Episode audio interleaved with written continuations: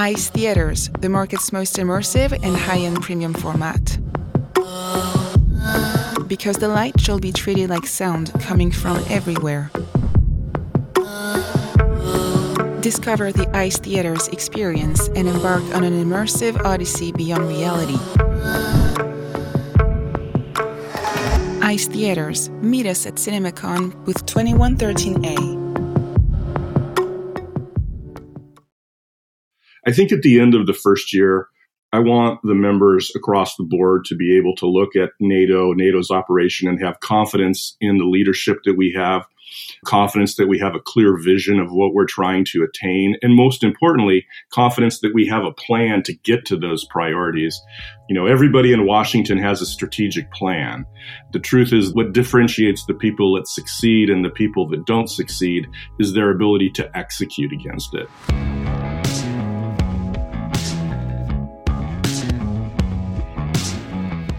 This is the Box Office Podcast. I'm Daniel Loria, the editorial director of Box Office Pro, the pulse of theatrical exhibition, here with my colleague and co host, Rebecca Pahle, deputy editor of Box Office Pro, in our special CinemaCon 2023 edition. It is Monday, April 24th in Las Vegas, Nevada. Rebecca and I are going to be presenting all of the news and updates that are going to be relevant for everyone attending the show and everybody following the show from back home.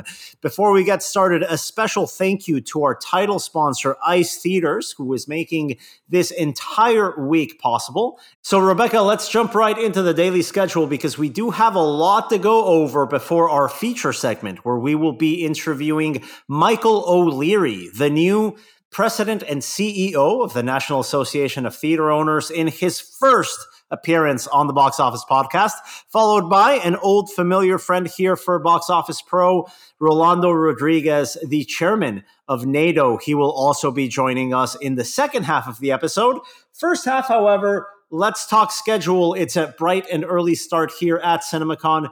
Rebecca, what's our daily schedule here on the agenda? Well, as always, we start off the first half of Monday with International Day. The low key, Daniel, that's kind of always my favorite part of CinemaCon in terms of, you know, being informative and learning about different markets. This year, we're going to kick off with some keynote addresses. From the exhibition side, we have Ajay Bijli, the managing director at PVR Inox, which is the biggest theater chain in India. And then on the international keynote distribution side, we have Mark Viane, president of international theatrical distribution at Paramount. So that is the International Day breakfast, where we will also be seeing a special industry address from Jeffrey Cole, director of the Center for the Digital Future at University of Southern California. And then, yeah, from there we are going into some International Day seminars. One of them hosted by our own CEO here at the Box Office Company, Julien Marcel. We have that. Then we have the International lunch and awards ceremony with Avatar: The Way of Water and several key figures of the international exhibition scene receiving awards, culminating in our first studio presentation tonight with Sony Pictures. Yeah, you mentioned uh, Ajay Bijli from PVR Inox. You actually have an interview as part of this week's worth of daily podcast episodes that's coming to you on Thursday. Rebecca's interview with Ajay Bijli, the managing director of PVR Inox. And you also mentioned, Rebecca, a panel hosted by our very own CEO, Julien Marcel, alongside Tony Chambers, the EVP and head of theatrical distribution at the Walt Disney Company, and Jane Hastings, the managing director and CEO of Australia's EVT Event Cinemas. We're going to be having highlights of that panel on the Friday episode of the Box Office Podcast at CinemaCon 2023, presented by ICE Theaters.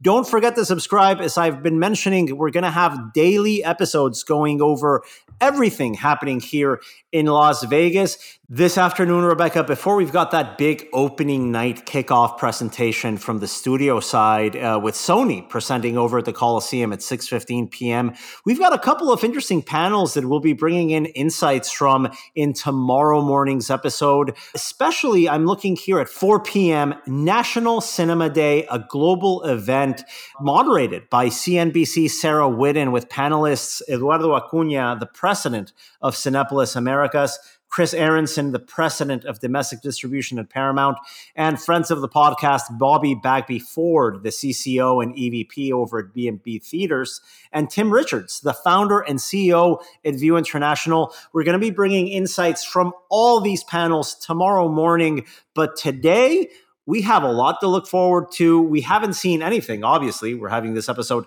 to start off the morning. So, Rebecca and I are going to be previewing our biggest questions going into CinemaCon 2023 before we take it over to our interviews with NATO's Michael O'Leary and Rolando Rodriguez.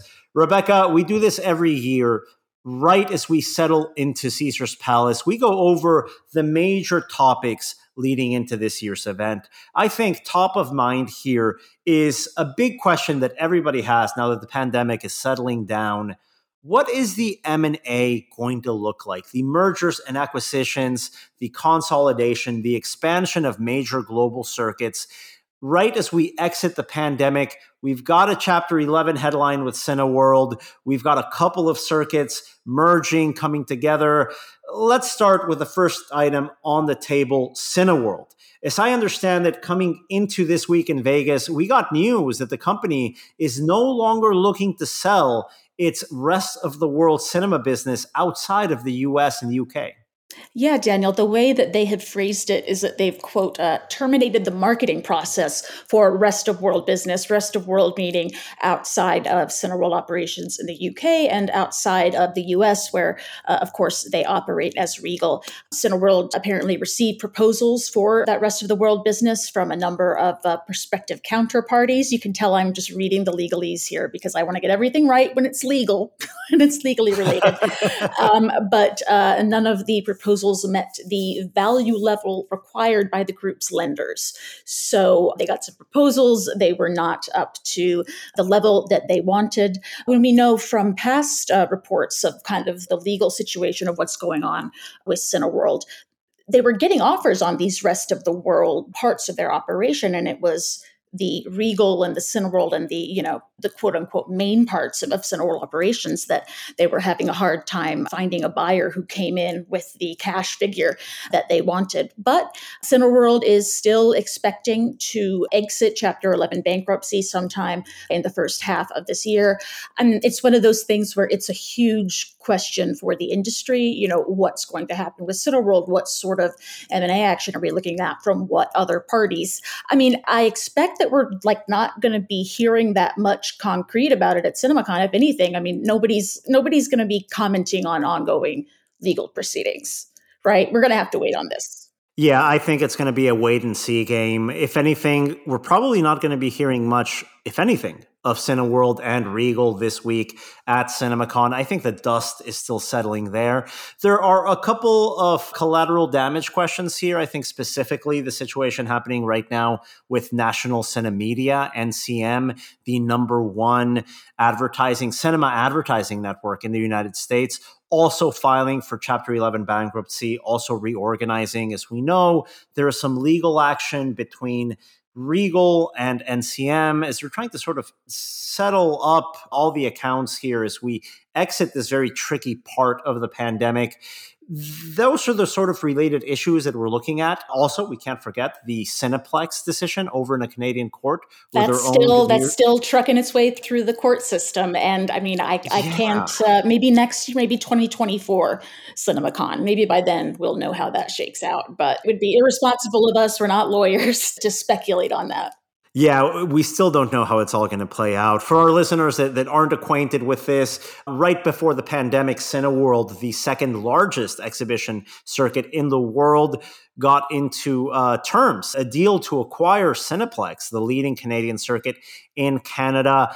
During the pandemic, Cineworld backed out of that purchase. Cineplex claimed damages that ended up being awarded to them by a Canadian court totaling nearly 1 billion US dollars with the chapter 11 filing from Cineworld that is still up in the air. So there are still a lot of unresolved questions in the M&A front that we can't answer, but we are getting a little bit more clarity as there is a plan for Cineworld and Regal and the rest of the world circuit, the business in Eastern Europe, in Israel, for Cineworld to emerge from that Chapter 11. What we will get a better sense of is what circuits that have gone through this M&A look like, what that value proposition is, not only for consumers, but for the industry. Yeah, and I think when we look at the big picture here, there aren't that many major circuits that I think are in a financial position to make a big deal that could get us into that PVR Inox territory that we're seeing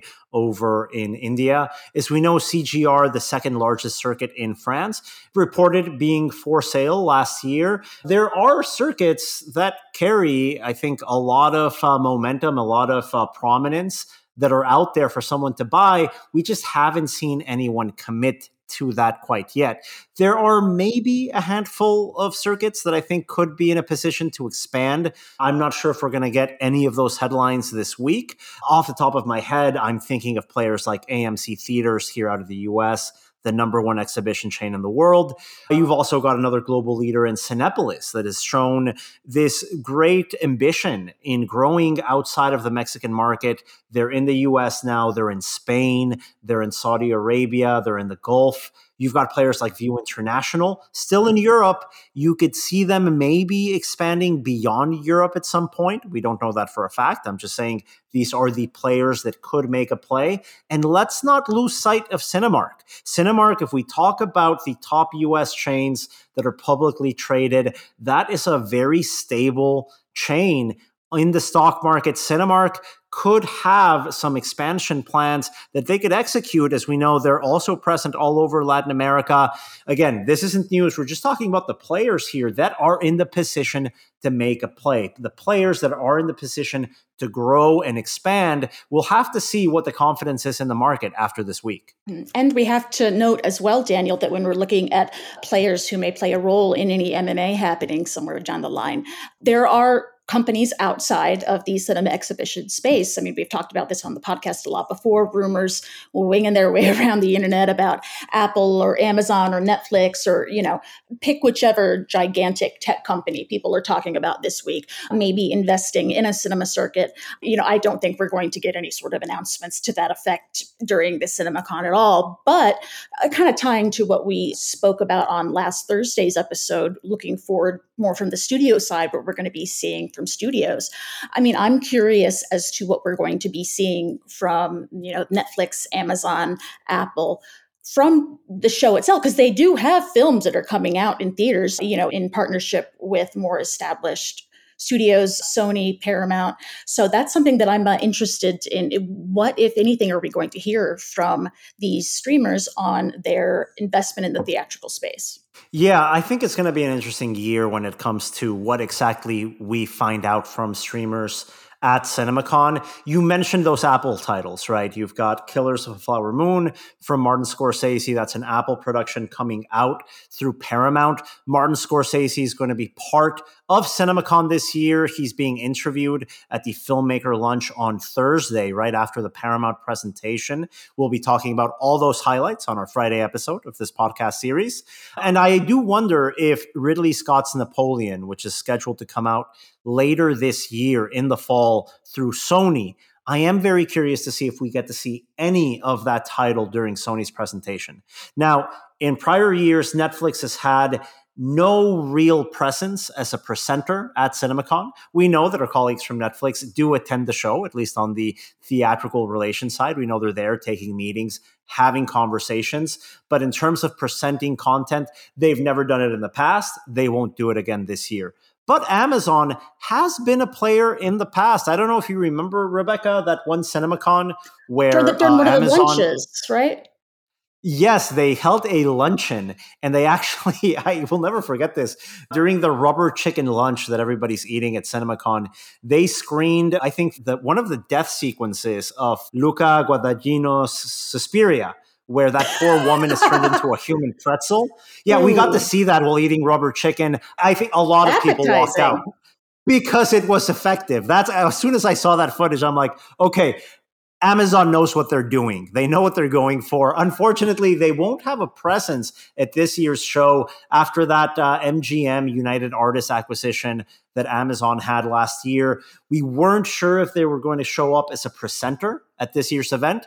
They aren't going to, but that doesn't mean we won't see them in the future. Unfortunately, Amazon is going to be a silent partner in terms of what we see on the screen during this week. But there are other things that we have to look forward to here this week, Rebecca, because I think another big, big talking point related to all of this talk in studio presentations of the sort of movies that are going to be coming out is the 2023 box office. Still in recovery. We're not hitting that 11 billion mark that we got used to here domestically, but we may not be so far off after last year's numbers. Big question coming in this year what milestones can the global and domestic film industry hit at the box office? Mm-hmm. Yeah, I mean, and inextricably tied in with that, you know, as we've seen recently in, for example, the Cinema Foundation's uh, State of the Industry report, which you can find uh, linked in the description of this episode, you know, a large part of the reason that we are not seeing those like $11 billion heights that we saw pre pandemic is, is just sheerly that we are not seeing the number of films come out as came out pre pandemic. I mean, I know CinemaCon is the time for studios to come out and to really chalk up these big tentpole releases that they have coming down the line. But speaking to exhibitors, you know, over these last two years, Daniel, I mean, it's not just us that's saying this, that we need more mid-range titles. We need more mid-range titles across a variety of genres geared towards a variety of audiences. What the intersection of mid-range titles and CinemaCon looks like, I'm excited to see what sort of, you know, what sort of titles like that, what sort of original IP we're getting. If you listen back again to uh, to our most recent episode, anticipating the films that are going to be previewed at this year's CinemaCon, you know, it's a lot of franchises, it's a lot of IP, which makes sense. But yeah, I'm excited to see maybe some of those uh, those smaller films that can kind of you know keep the momentum going in between some of these huge tentpole titles. And it's so hard to tell that, especially from a CinemaCon presentation level, right? It's so hard for us to walk in into an event that's based on hype, that's based on anticipation, on a very small snippet of footage, and make clear determinations on how these things are going to perform once they hit the market.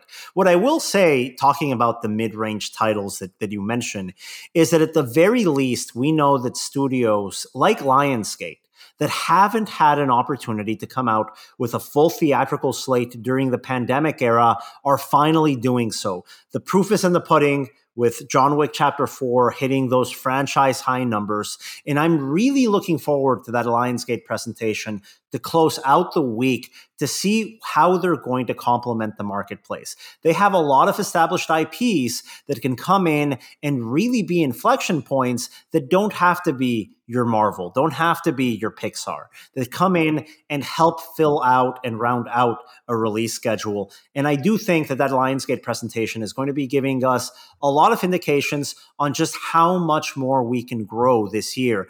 I think the benchmark here to look at is the same benchmark I've been saying since cinemas reopened. I don't think the domestic industry is going to hit 10 billion. I don't. Not this year, not last year, but it's a good benchmark to have. It's a great curve to grade on. Because if 10 billion is going to be our A plus, you have to think hitting 9 billion domestically is going to be a solid A minus. And an 8.5 is going to be a good year like and 11 billion if we don't hit that 11 i mean that was that was a year when you know some of the biggest film that was star wars rise of skywalker. I mean i, I feel like maybe there's the sense or this feeling among some people that you know if we don't get back to pre-pandemic levels then you know we're failing as an industry that's kind of arbitrary. It's arbitrary right? And, and completely unfair. When you look at every other industry you're not taking the hotel and hospitality industry, hotels and restaurants, which are industries that were just as affected as theaters, and grading them on the same curve. You're not grading them on the same level of recovery. So it, we really have to step back from that anxiety of trying to validate ourselves to streaming, validate ourselves to other media forms, and just understand hey, we just went through an extinction level event three years ago. It's okay to recover, it's okay for things to happen step by step yeah i feel like we don't have to be so uh, i guess maybe defensive of I don't know. We tend to, we tend to get that way, and I think that's one of the drawbacks I think of this event, right? At CinemaCon, where we have to always go back to this mantra: "There's a magic in the movie-going experience. The big screen is king." Yeah, we get it. It gets to be repetitive. Sometimes I feel it's said at this event as a way to get over those insecurities. What I'm trying to bring this year is just look at these numbers there's nothing to be insecure about. Look at the level of recovery we're having. Look at that Q1 performance. Look at what Q2 is going to bring.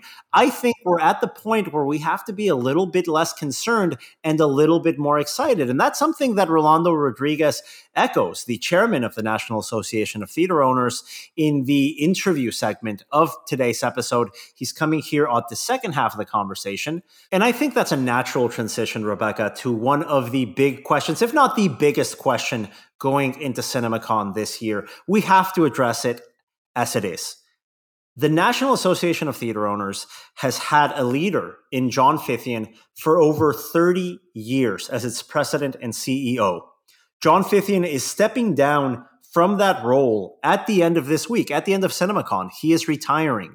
And you're going to have the biggest transition, I believe, in the history of NATO. I don't think I am underselling this. This transition for NATO is equivalent to the transition that the Motion Picture Association went through when Jack Valenti stepped down from that role. This is the biggest transition in the association's history. And I think that's a topic that is going to draw a lot of attention this week. You won't hear it in the headlines, but I think a lot of the conversation in the bars, in the after hour lounges between executives is going to be exactly that. What is NATO under the leadership of Michael P. O'Leary, its new president and CEO as of May 1st? What is that going to look like? Now, we answer part of that question in the interview segment that's following just shortly here, our first conversation with Michael O'Leary on what NATO is going to look like. But I think just based on his profile, we already have an indication of what the new NATO is going to be looking like. I mean, it's interesting, Daniel, because as you note, I mean, I think everyone in the industry is on the same page that the movies are back. We've had some of the highest grossing movies ever come out in the last few years. We've survived the pandemic. I want to hear the word pandemic at CinemaCon this year. I'm going to be I'm going to be counting off the number of times that I hear it because there are actual issues that are still up in the air and that need serious discussion under NATO under its new CEO Michael O'Leary. We have ADA regulations both on the federal level and just down more towards uh, towards state and city level. We definitely have our fair share of labor issues like every other you know, like every other industry does right now. We have a wave of unionization that's happening in other industries around the country. And that's that's something we have to talk about. It's uncomfortable to talk about because it is a scary uh, topic to bring in and it's I think a multifaceted conversation to have. It's unfair to talk about unionization in a bubble. But right now, as you know, Rebecca, we're seeing a lot of brick and mortar chains going through levels of unionization that we haven't seen in the past. Chains like Starbucks and Chipotle, they're having labor conversations that we weren't seeing five to 10 years ago. And these are individual stores, it's not just on a chain basis. And we're not in a position here to say yes or no in terms of labor or unionization. We're not walking into their, that bear trap. We're going to let that stand on the side. What we're just saying is that this is an ongoing issue, an ongoing labor relations issue for a lot of industries out there cinemas are not immune to it. This is going to be one of those issues, I think, that's going to creep up in the coming years. This is a hire that NATO made with the explicit purpose of bringing someone in with DC experience. This is someone with that DC lobbying background that can have these conversations, that can bring in a lot of these perspectives and insights, because there is a whole slew of policy issues that are just in the horizon that I think the industry is going to have to deal with.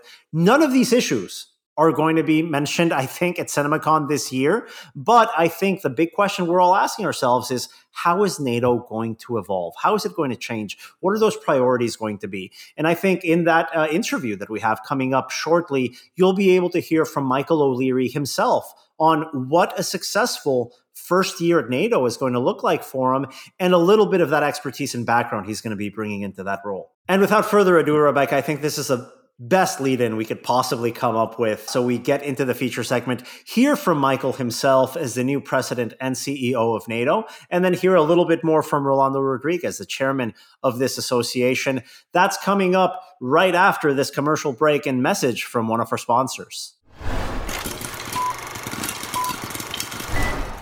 This episode of the Box Office Podcast's CinemaCon 2023 edition is supported by Park VIP. Park VIP is the newest, coolest, and must have tech to add to your movie theaters. Your guest experience starts in the parking lot, but we all know how those parking lots can get during the weekends. And Park VIP allows your guests to reserve a VIP parking space before they arrive, avoiding that unpleasant hunt for a space. It's a breeze to use and it's integrated right into your ticket flow. Here's how it works. Customer arrives, clicks on a link from Park VIP, and gets access to their premium parking space. You collect the revenue, Park VIP handles all the installations and maintenance. With no downside risk, isn't it time for you to add a new revenue stream to your theater? Visit parkvip.app for more info. That's parkvip.app for more information. And we are here back on the Box Office Podcast in this CinemaCon edition with a very special guest, the new head of the National Association of Theater Owners, beginning his term on May 1st, right after this event. We've got Michael P. O'Leary. Michael, welcome so much for your first appearance here on the podcast with us. Well, thank you, Daniel. I'm, uh, I'm delighted to be here. Yeah, let's uh, let's hop right in because I know a lot of folks in this industry really want to get to know you a little bit more. We're going to have plenty of time in the ensuing months and years to go and talk business and talk lobbying efforts, talk about the big ticket items facing the industry. Let's use this as a nice introductory conversation, starting with CinemaCon. You've been to this event before. You've been part of this industry for many years. Do you remember the first time you came to this event and what your initial impressions were of going to Vegas? Yeah, I do remember. I went when I was working with the Motion Picture Association, and I, you know, frankly, on my flight out to Las Vegas, I wasn't sure what to expect. I had heard about it, I knew about it, obviously, but I'd never been before. And when I got there, it was, uh, you know, just an amazing event. Everybody in the industry that you'd want to know is there. Obviously, getting to see the some of the movies, just an amazing showcase, really, of this terrific industry. And so, I was able to go probably three or four times, I think. And each time I went, I enjoyed it very much. Obviously, this year it's in a slightly different capacity, and um, probably have a, be a little bit more scheduled this time than I was in the past. But you know, from my perspective, coming on board with NATO, it's a great opportunity to see so many of the key players in this industry all in one place, and to do so kind of with the backdrop of uh, the celebration of this industry, which you know is really, I think, got some positive wind in its sails uh, as we head into 2023.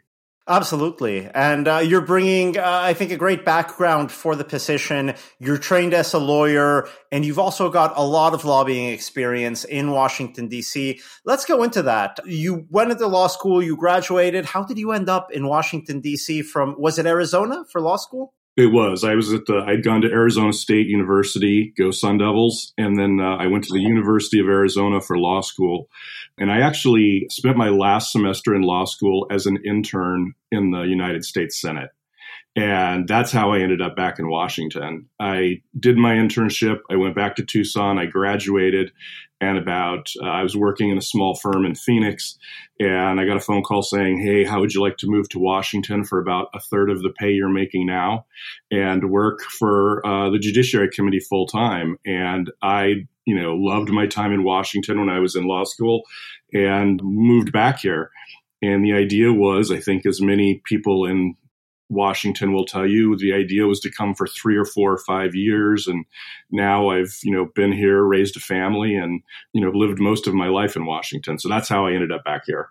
And once you're in Washington, you get involved with the Motion Picture Association. Can you tell us about that? Because it seems to be a big part of your career leading into this current role. Yeah, I think the uh, my time with the Motion Picture Association had a significant impact on kind of the advocate that I've become, the way I do everything from, you know, advocacy to managing teams to building relationships. So I worked on the Hill for a while, then I left and went to the Justice Department for a number of years and really had a tremendous experience there.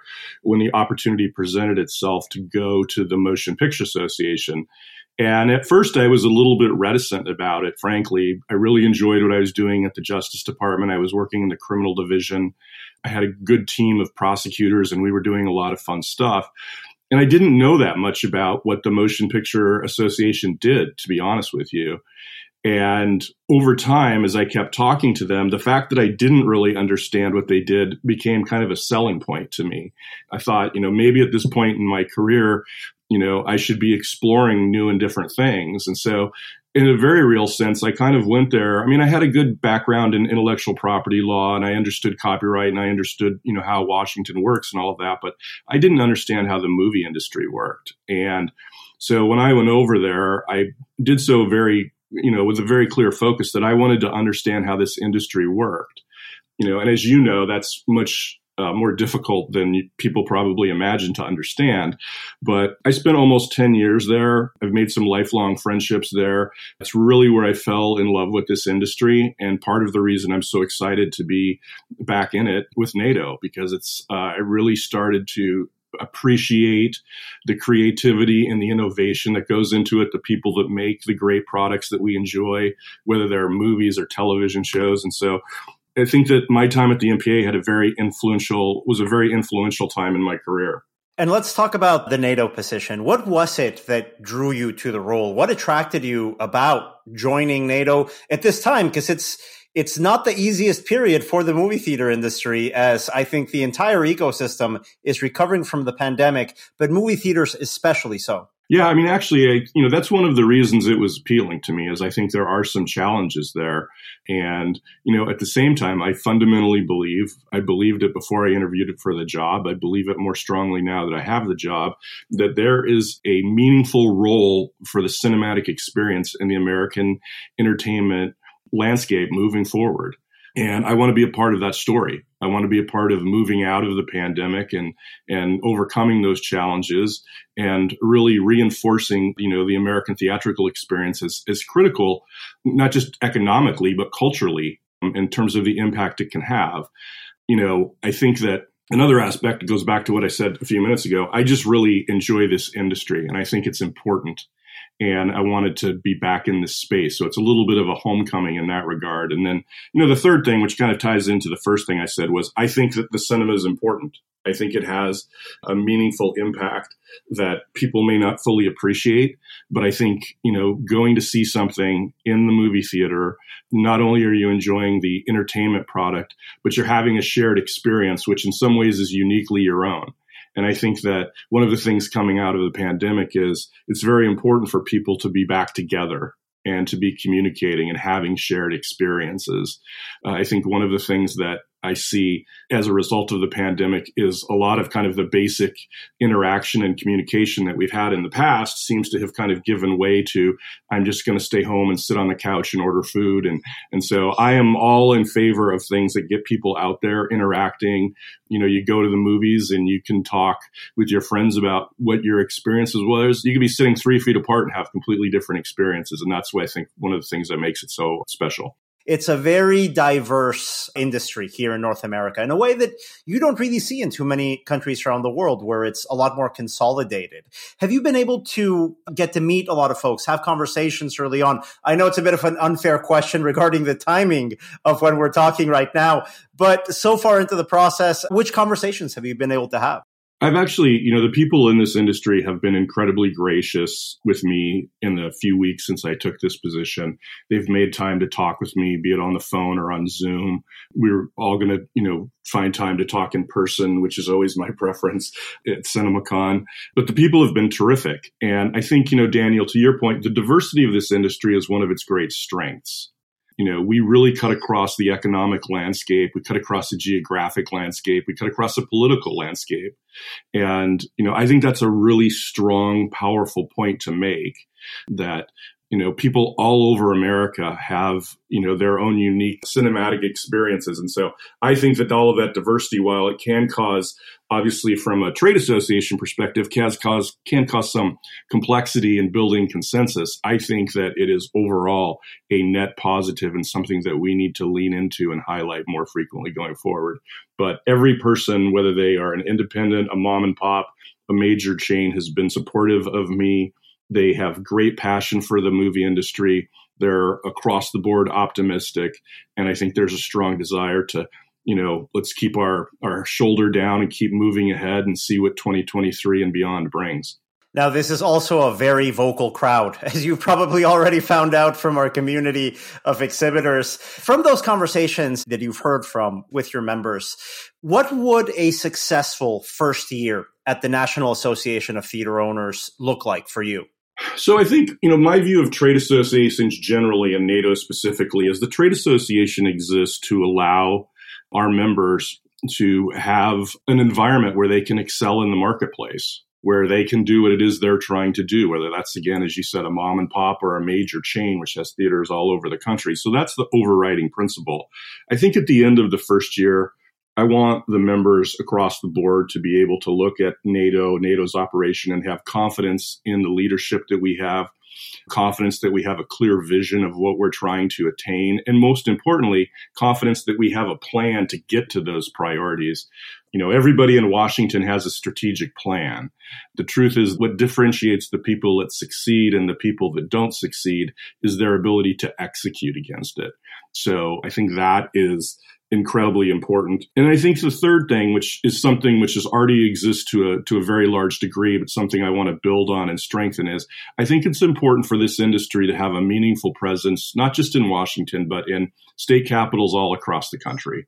Because I think it's important for people to understand exactly what it is this industry does and what it is doing to move into the future. Whether you're talking about the different types of formats in which you can watch a movie or talk about the investment that the theaters owners are making in their facilities in their concessions and, and all of those different things i think that one of the things that you always run into when you're an iconic industry like the movie theaters is that people form perceptions about you and sometimes those perceptions don't keep pace with the work that you're actually doing.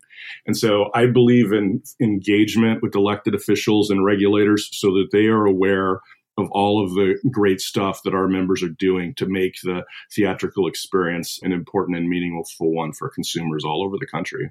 Do you have a childhood theater that you remember going to a lot, or, or maybe a movie going moment that sticks out for you in your mind?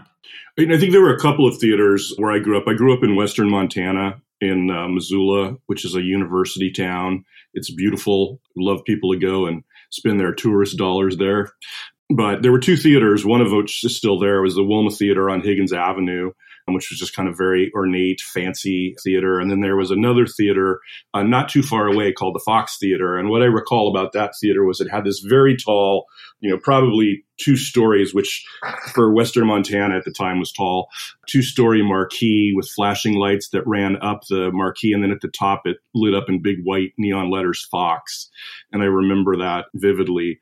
You know, I think that, you know, one of the memories that I have from my childhood actually occurred in Knoxville, Tennessee, where my grandparents lived. And I went and saw the movie MacArthur with Gregory Peck. And notwithstanding his excellent abilities as an actor, it was a not a particularly memorable movie. But what made it significant to me was my grandfather, who went to the movie with me, had served with General MacArthur in World War II, and our families were friends, and their kids knew each other. And so, when you're a nine year old kid and you're sitting in front of a big screen and you're seeing a movie about an American war hero, and it's also a big part of your grandfather's life, and he happens to be sitting next to you, it's pretty hard to beat that experience. So I always have very, very fond memories of that opportunity and that movie, and it's something that I've carried with me my whole life. Let's talk about your movie going habits today. Uh, you're in the DC area. How often do you get to go out to the theaters? So I try to go out as regularly as I can. I think, you know, one of the things that is instructive about my movie going experiences. I'm never able to go at the same time more than once or twice in a row. So I'm not one of those folks who's able to go every Friday night. And one of the things I love about the movies is there's always an opportunity to go that fits with whatever my schedule is at the time. So I do love going on a Friday night and seeing the big premiere, but I also like going on a Tuesday afternoon and maybe uh, stealing in a matinee. I remember a couple of years ago, I went during the afternoon and saw the new James Bond at the time, the new new James Bond movie in a great little theater up in Northwest and, you know, had a glass of wine and just, it was an amazing experience. So I think I'm kind of proof positive that there's something for everyone in the movie going experience and that depending on, regardless of what your life and your schedule looks like, there's a time when you can go enjoy the movies. So I enjoy all formats. I do like the big comfortable seats. I'm not going to lie about that. and I, you know, I, I take a, a, fair amount of, of heat for this, but I, my favorite concession product is, uh, is Twizzlers. I love licorice. There's nothing wrong with Twizzlers. That's you. fine. As Thank long you. as you're not putting it in like a bucket of popcorn with butter, I don't think there's going to be too many heads turned with that. Okay, good. I appreciate the validation. I need, I need support on that. I'm, I'm going to say if that's if that's your controversial take in the first interview we do together, we're going to be fine. Okay. I, I think. Fair enough. Well, I do have to ask you the tough question now because it is putting folks in the spot whenever I ask it. Yeah. Your favorite movie? I would pick The Dark Knight, Christopher Nolan's Batman movies. I love that whole series. I think Christian Bale, who I generally think is an amazing actor is you know for me will always be batman. We've had a number of batmans in my life and uh, he's the best for me. And you know michael caine as alfred is just absolutely amazing as well. So those uh, movies i thought were amazing. So i would say the dark knight. Michael o'leary thank you so much for joining us here on the box office podcast. Thank you daniel and thanks again to Michael O'Leary, the incoming president and CEO of the National Association of Theater Owners. He begins his term on May 1st, right after the end of CinemaCon 2023. And now coming up, we want to hear a little bit more from NATO. That's why we brought in Rolando Rodriguez, the chairman of the National Association of Theater Owners.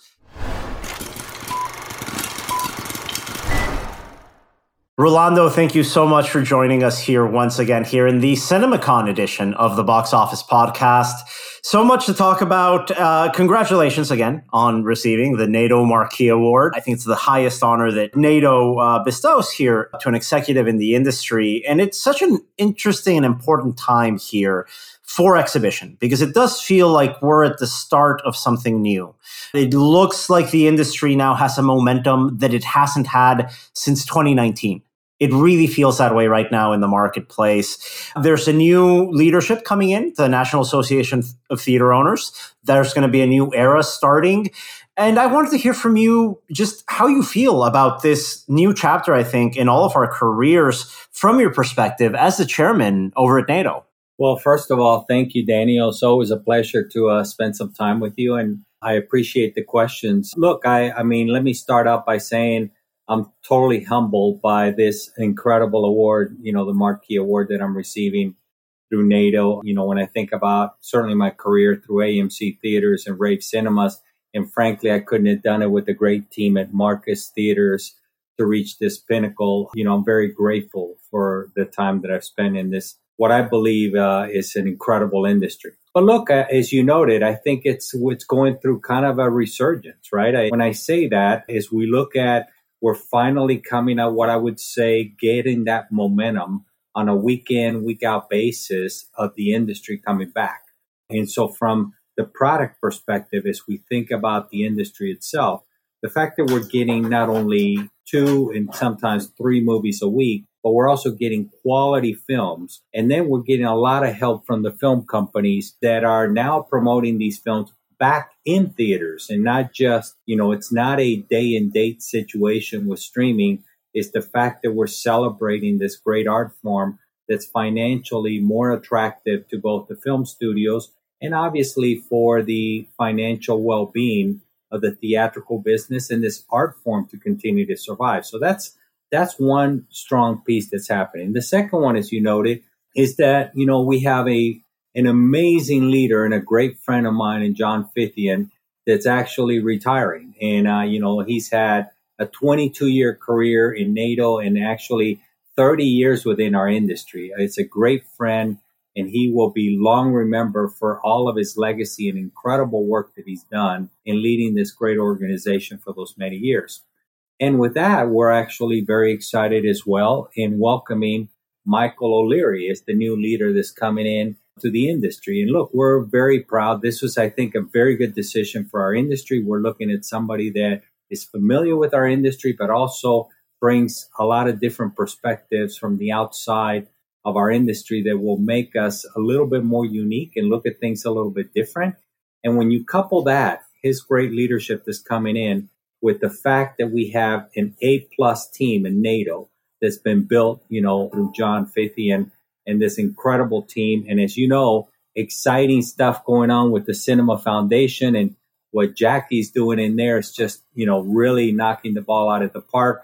We just released a great report that I'm sure you've seen that really talks about, you know, the state of our industry and that we're coming back. And, and so now, believe it or not, this morning I was seeing some different emails from different folks that are getting very bullish. You know, we were very bearish and now people are getting bullish and thinking, hey, we may hit nine. Now, now I'm hearing numbers like nine and a half billion. Look, none of us know.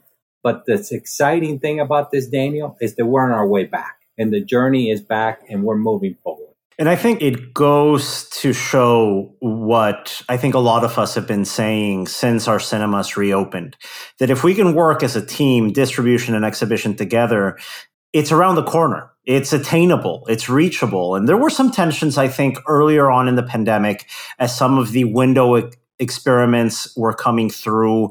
And then when we saw some dates getting pushed, some of the calendar changes, some of them produced by COVID delays. I understand that it seems like that's behind us. It seems like every studio, and correct me if I'm wrong, is looking at their theatrical slate and looking to add to it, not only this year, but in future years, in a way that in the last two, three years, Rolando, as you know, it was more of a subtraction on what came to theaters as it is today. What's your reaction on that? Do you think we're going to be at a point where we're going to stop as exhibition calling on more content to come out? Are we getting to that point? Yeah, I think so. Look, I will echo what you just said. We had some fabulous meetings, NATO representation meetings about three weeks ago in LA, where it was basically John Fithian, Bob Bagby, Jackie Brenneman, and myself. And we toured and met with all of our senior leadership teams at every one of the top film companies. And I got to tell you, we left those meetings very excited, very excited by the fact that our partners are right there with us. These film leaders recognize and have always recognized the importance of the theatrical business. And as we talk, while we can't go into specifics on each one of the theaters or each one of the film companies, what I can share with you is your enthusiasm that it was echoed by them as well on the number of films that they're actually coming out, you know, and and so when I look at companies like Lionsgate, right, that had a a very limited slate last year. Their slate this year is fabulous, right? I mean, and I and believe me, I saw the same thing from Disney. I saw the same thing from Warner Brothers, Sony, Paramount, you know, Universal. And and all of these companies have incredible slates in 2023 that we were all very cautiously optimistic right at the beginning of the year. But what we forgot is that we're in this great art form where the consumers have recognized the value proposition that we offer in the theatrical experience.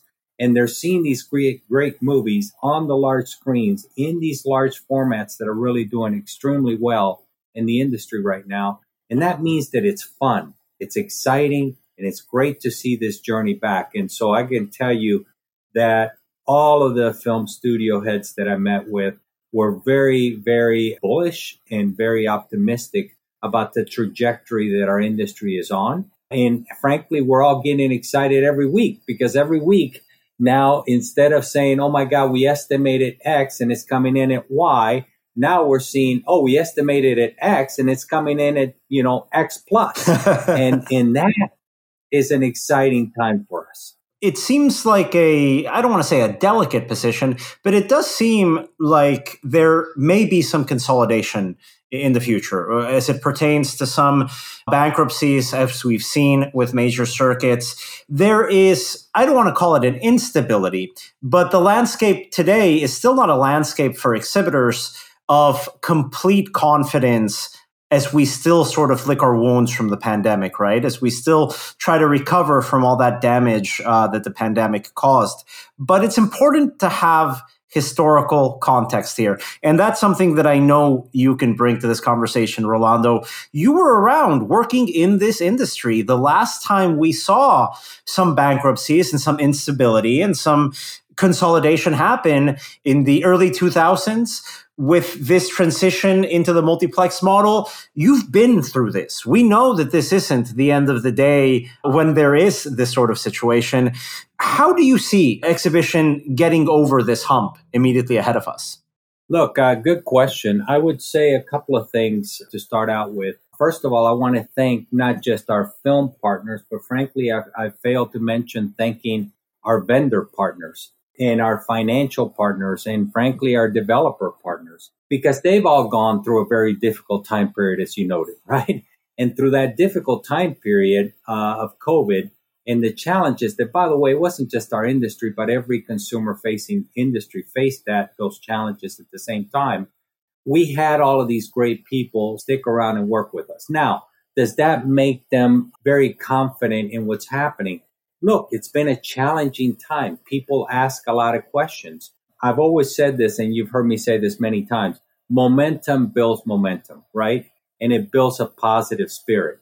So when you think about the fact that the business is really starting to perform, that gives a lot of confidence to the vendor community, to the developer community, to the financial community, and frankly, to your question, to a lot of the exhibitors out there you know, we've gone through cycles like this, as you noted. And in our industry, consolidation, I mean, if you think about it, it dates way back, you know, to the beginning of our industry, but actually it picked up a lot of steams at different time periods. You know, back in 1995, all of a sudden when stadium seating was introduced, a lot of companies decided to consolidate and get out of the business. That ran all the way through the early 2000s. Some of it because people got into financial challenges along the way and overcapitalization, and some because they saw the opportunity of a great industry that wasn't going to go away.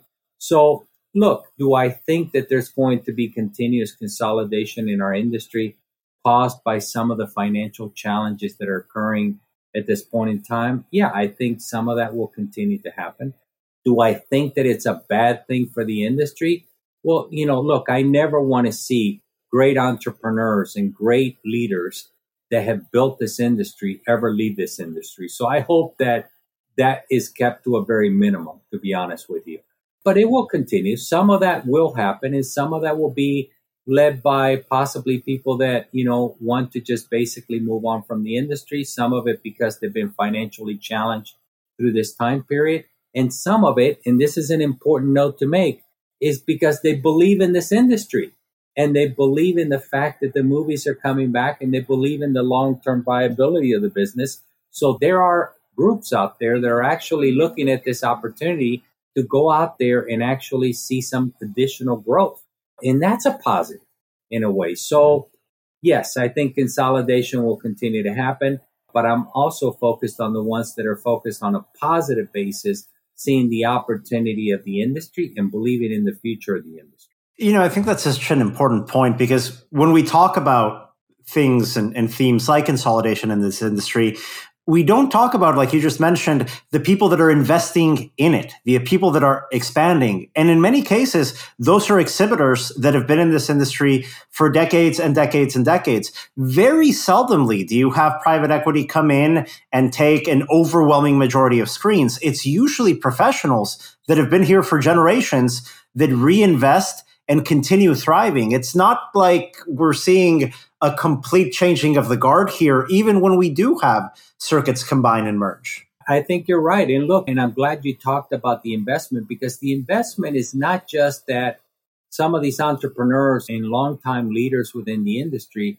are not just buying circuits, but actually they're buying the circuits and then they're investing additional capital into things that you and I have talked about many times better sound systems, improve seating, improve food and beverage. In other words, building up that consumer experience and taking it to the next level because we as an industry, we cannot just settle, right? We're coming out of a difficult time period. And I know that capital is challenged, but in order to maintain the status with that consumer, that trust within the consumer, the beliefs in our industry and the experience that we can offer, we need to make sure as exhibitors that we continue to invest in our future. And that means that that experience, not only from the customer service, the incredible associates that we have out there, but also investing in the experience itself that the consumer's having that continues to show an amazing price value relationship with our product.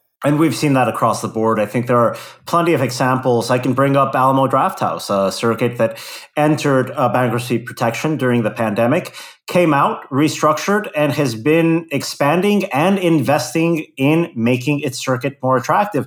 We see examples of this left and right in where we are in the industry today. It's a fascinating change and sort of leads me into what I wanted to talk about in terms of NATO, because it seems, and correct me if I'm wrong, that for the last two, three years, a lot of that attention in that board at the National Association of Theater Owners has simply been survival, right? It, it, was a very difficult number of years that we just absolutely had to ensure that as many cinemas were protected it seems like we're slowly transitioning away from that, that we're leaving that period behind. And I wanted to get a peek here, as much as we can, into what are the future priorities over at the National Association of Theater Owners? What are those priorities that we're tackling now that we're seeing the pandemic in the rearview mirror? We had a team that has spent probably the course of probably the past three months working on our strategic plan. And that still hasn't been fully rolled out you know, to share with all the membership just yet. But I can tell you that the themes that are around the strategy, and we will be sharing that with our membership, the themes that are coming around it to answer your question really focus on the most important things to our business right now, right? They focus on the fact that we need to have a strong connection with Hollywood and we need to have that strong connection because we need film product, right? We're, we're a uh, consumer facing business that shows, you know, an art form on our screens. And therefore, there needs to be enough product, enough film product, enough content available to make sure that we're satisfying the consumer's needs. So that's that remains obviously a key and top priority for us. On the other side, we also remain very diligent and have to remain very diligent in our lobbying efforts that are associated with government regulation and government policies and frankly, lobbying efforts that are necessary, not just on Capitol Hill, Daniel, but also at the state levels. There is a lot of changes that are taking place, whether it's in the labor arena, whether it's in the expectations, whether it's in taxation, whether it's what should happen with some of the products. These are all elements, right, that have a tremendous impact into our business as well. And then finally, I would say that, look, we have a recapitalization of the industry that's going to be taking place. Uh, it's already happening, right? It's a combination of where is the financial wherewithal for the organizations to continue to grow and invest capital. It's also, you know, looking at the future and looking and working with our great vendor partners on not just the product that we serve, the services they provide, but in particular, I would call out things like the projection systems, right? That in many cases are becoming obsolete. And we know that there's work to be done. It's my hope that we're able to come up with models that actually can satisfy the improvement of those projection systems, right? Because one thing is to have a great film. The other one is you need to make sure that you have the machinery that actually runs it, right? And displays it the way it should be. So these are all, you know, priorities. And, and I can tell you there's a long list of them, but the major themes, I would say, you know, come around those three. Look, I think that working very closely with our film partners, and frankly, this is a place where not just NATO, but also the Cinema Foundation is going to be playing a key role for us. It's marketing and reconnecting with our consumers that to me has to be job one of every exhibitor, right? So we have the macro pictures that we just talked about, the film content that we need enough film content, right? The fact that we need the lobbying efforts within Capitol Hill and of course, you know, the lobbying efforts at the state levels. And then we also need the capitalization aspects that we're working on. But as exhibitors, I think our biggest component working with our partners at the film studios, working through NATO, working through each individual exhibitor, working through the Cinema Foundation, we have to find ways to make sure that the way we reconnect with those consumers, whether it's the social media, the marketing, the advertising, it's almost like how do we get back to a Got Milk campaign to ensure that we keep building that momentum. And some of that will come naturally from the fact that we have great films playing and that momentum builds momentum as the consumer sits in that auditorium and they're watching the upcoming trailers of additional great movies coming out. That gets them excited about coming back into next week and the week after that to watch those other movies. But that's not just enough. We all need to be very diligent and almost really focus on a community level connection with our consumers to make sure that we're getting them back. Look, it's about consumers at the end of the day. We are in the business of people. We service people. We take care of customers that are people. And therefore, for us, our job number one is to make sure. So, what keeps me up at night is to make sure that we're getting enough people that believe in our product, that come through our doors, that pay those tickets and visit our concession because they recognize that we're a great price value relationship. Within that, we need to make sure we have the right product, we have the right capitalization, and we have the right lobbying efforts and support from the governmental agencies. But we got to reconnect with our consumers. That's, in my mind, a key item for exhibition. And that was Rolando Rodriguez, the chairman of the National Association of Theater Owners, here on the Box Office Podcast. A little bit earlier, you heard from Michael O'Leary, the new president and CEO of NATO. And even before that, you heard from myself, Daniel Loria, and Rebecca Pahle, my colleague and co host here on the Box Office Podcast. Thank you again for listening. The Box Office Podcast is a collaboration between Box Office Pro, Box Office Company, and Record Edit Podcast. A brand new episode going over everything that went on today, here, Monday, the first day of CinemaCon 2023. That is going to get released first thing Tuesday morning. Don't forget to subscribe so you get everything, all the new updates from this event, new episodes every day this week. Thanks again for listening. We'll talk to you again tomorrow.